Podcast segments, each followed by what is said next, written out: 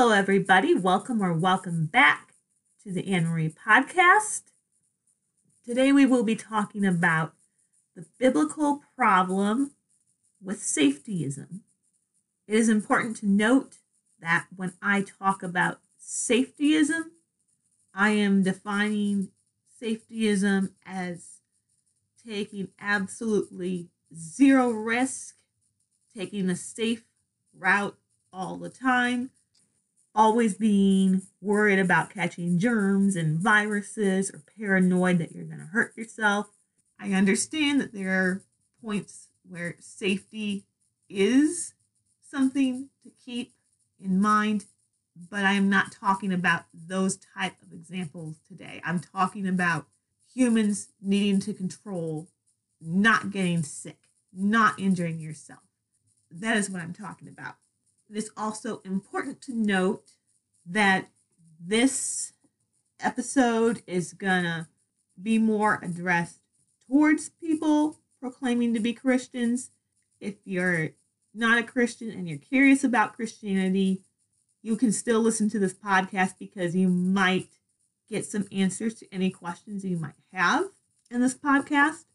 So I hope that you will stick around and listen.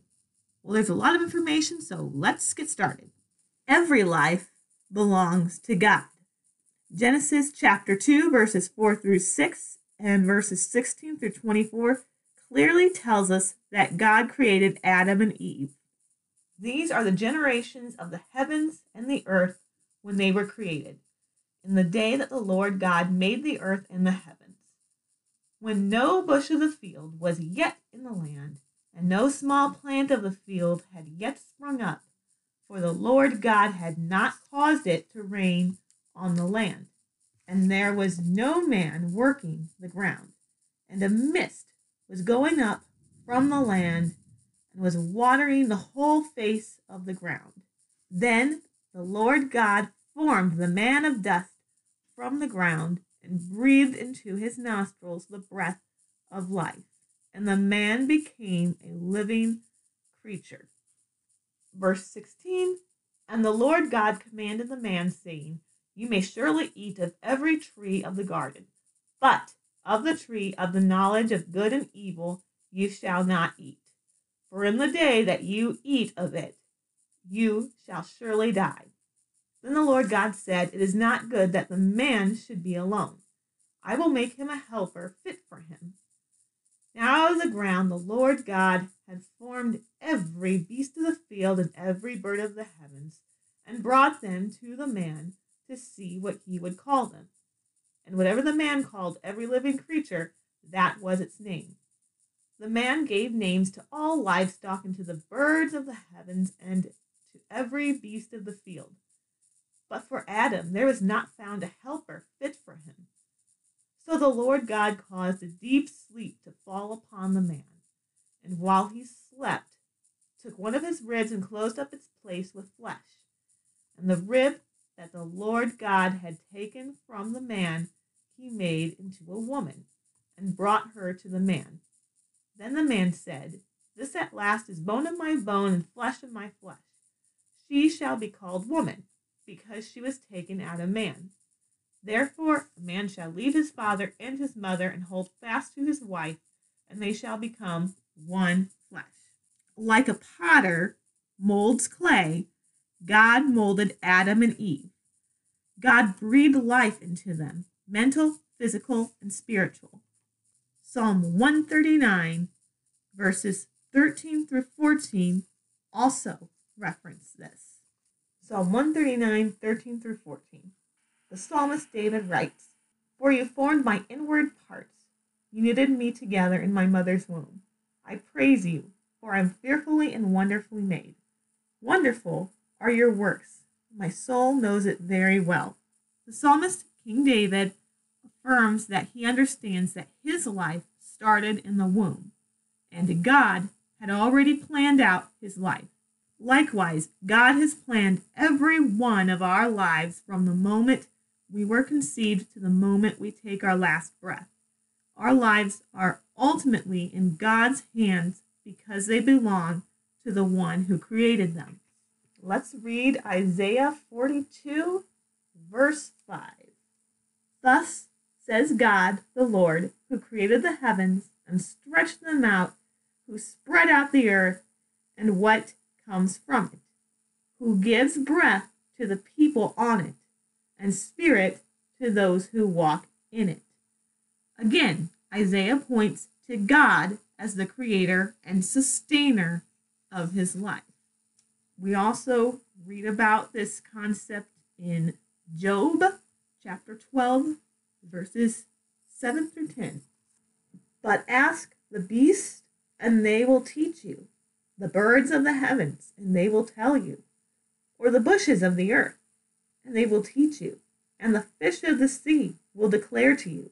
Who among all these does not know that the hand of the Lord has done this? In his hand is the life of every living thing and the breath of all mankind. Did you hear that point repeated? Let's read verse 10 again. In his life is the life of every living thing and the breath of all mankind. In whose life is the breath of all mankind? The doctors? The nurses? The firemen? the law enforcers, the government, the preachers? No, the breath of every human is in the hands of God, the one who made us and planned each individual life from conception to the last breath. Now let's read Acts 17, verses 24 through 28. The God who made the world and everything in it being Lord of heaven and earth, does not live in temples made by man, nor is he served by human hands, as though he needed anything, since he himself gives to all mankind life and breath and everything.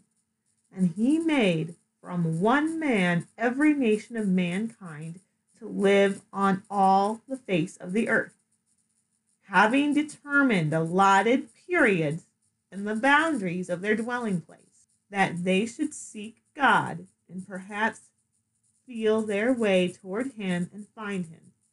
Yet He is actually not far from each one of us, for in Him we live and move and have our being, as even some of your own poets have said, for we are indeed His offspring. Acts 17 24 through 28 drives this point home. Every single human life belongs to God.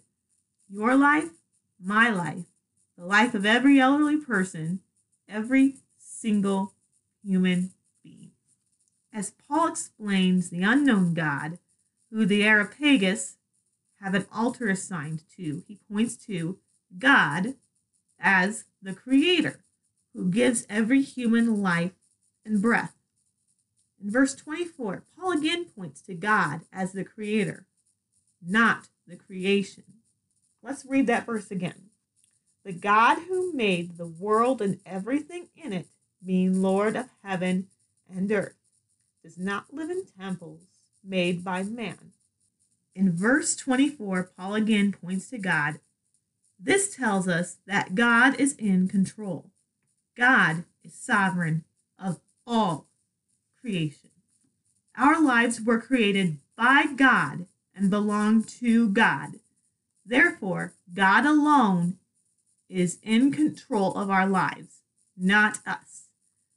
Does this mean we should make zero effort to take care of our bodies? No. This does mean that we need to realize that God decides the moment every life starts, the moment every life ends, and how every life ends. We can take every single step in taking care of ourselves, but God will ultimately orchestrate every human's last breath. You have probably heard everything about the current pandemic, but humans have been living in a more deadly pandemic roughly since Eve obeyed the serpent in the Garden of Eden. This pandemic of sin is the result of man's disobedience and treason, which led to death and disease. Genesis chapter 3 makes it clear that death is the result of the fall. I know I have read the entire chapter in my two main religions episode, so I will highlight some verses instead of rereading the entire chapter. We'll read verses 6 through 7. So when the woman saw that the tree was good for food, and that it was a delight to the eyes, and that the tree was to be desired to make one wise, she took of its fruit and ate. And she also gave some to her husband, who was with her, and he ate. Then the eyes of both were opened, and they knew that they were naked. And they sewed fig leaves together and made themselves loincloths. Somehow the serpent persuaded the woman to be discontent with the other trees. Instead, she became focused on the fruit's ability to make one wise. Adam, who was with her, knowingly ate the forbidden fruit. The fact that he knowingly ate of it provides evidence that Adam both consciously rebelled against God and failed to carry out the task of dominion that God had given him. Adam was to guard both the garden and Eve. The result of these sins was the fall of humankind, which is the beginning of every sin, pain, suffering, and both physical and spiritual death for the entire human race. Listening to the serpent by eating the fruit caused Adam and Eve's nature and character to change. Let's read Romans chapter 5, verses 12 through 14. Therefore, just as sin came into the world through one man, and death through sin, and so death spread to all men, because all sinned. For sin indeed was in the world before the law was given, but sin is not counted where there is no law. Yet death reigned from Adam to Moses even over those whose sinning was not like the transgression of Adam, who was a type of the one who was to come. Let me read verse 12 again. Listen for a common point that parallels with Genesis 3. Therefore, just as sin came into the world through one man, and death through sin, and so death spread to all men because all sinned. Do you hear some of the parallels with Genesis 3? Death being a result of sin and how it spread to the whole human race. I'm going to read through verse 21. As I do, please count how many times Paul refers to Adam's sin resulting in death slash punishment. For sin indeed was in the world before the law was given, but sin is not counted where there is no law. Yet death reigned from Adam to Moses, even over those whose sinning was not like the transgression of Adam, who was a type of the one who was to come. But the free gift is not like the trespass. For if many died through one man's trespass, much more have the grace of God and the free gift by the grace of that one man, Jesus Christ, abounded for many. And the free gift is not like the result of the one man's sin. For the judgment following one trespass brought condemnation, but the free gift following many trespasses brought justification. For if because of one man's trespass death reigned through that one man, much more will those who receive the abundance of grace and the free gift of righteousness reign in life through the one man, Jesus Christ. Therefore, as one trespass led to condemnation for all men, so one act of righteousness leads to justification in life for all men. For as by the one man's disobedience the many were made sinners, so by the one man's obedience the many will be made righteous. Now the law came in to increase the trespass, but where sin increased, grace abounded all the more. So that as sin reigned in death, grace also might reign through righteousness, leading to eternal life through Jesus Christ our Lord. You should have at least counted seven times man's sin resulted in death slash punishment. It is evident that Paul is teaching every human, well, except Jesus Christ, that is, has inherited a sinful nature due to Adam's sin. We have all inherited God's punishment. This is the bad news that the world needs to hear in a current culture where secular humanism reigns supreme. Many of us have bought into the lie that we can be good, kind people on our own. We have the power within ourselves to be good, nice, kind, and loving. Those of us desiring to walk with God and follow His word need to become bold and courageous enough to stand up to this ideology and say no. The human heart and mind are wicked by nature. I want to take a few moments to pause here to process this information.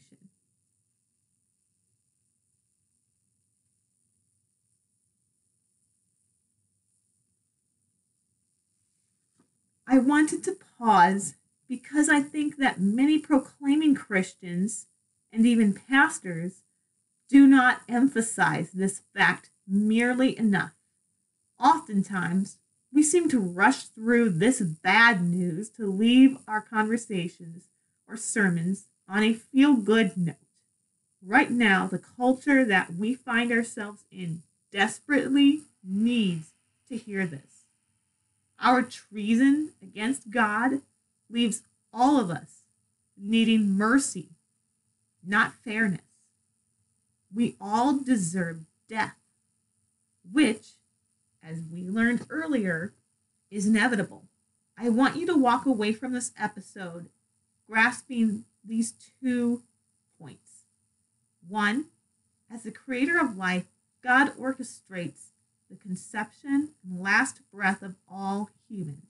Two, due to man's disobedience and treason, we have all inherited a sinful nature, deserving what was a result of man's original sin death. I purposely want to leave this episode on a much more somber note in order to hopefully allow those who are confused about what's going on and need to hear this message to reflect on this for however long they need to to really let this message resonate with them. I think that many of us who proclaim to be Christians need to take a step back and reflect on this information. Thank you for listening to this episode of the Ann Marie Podcast. Have a reflective day.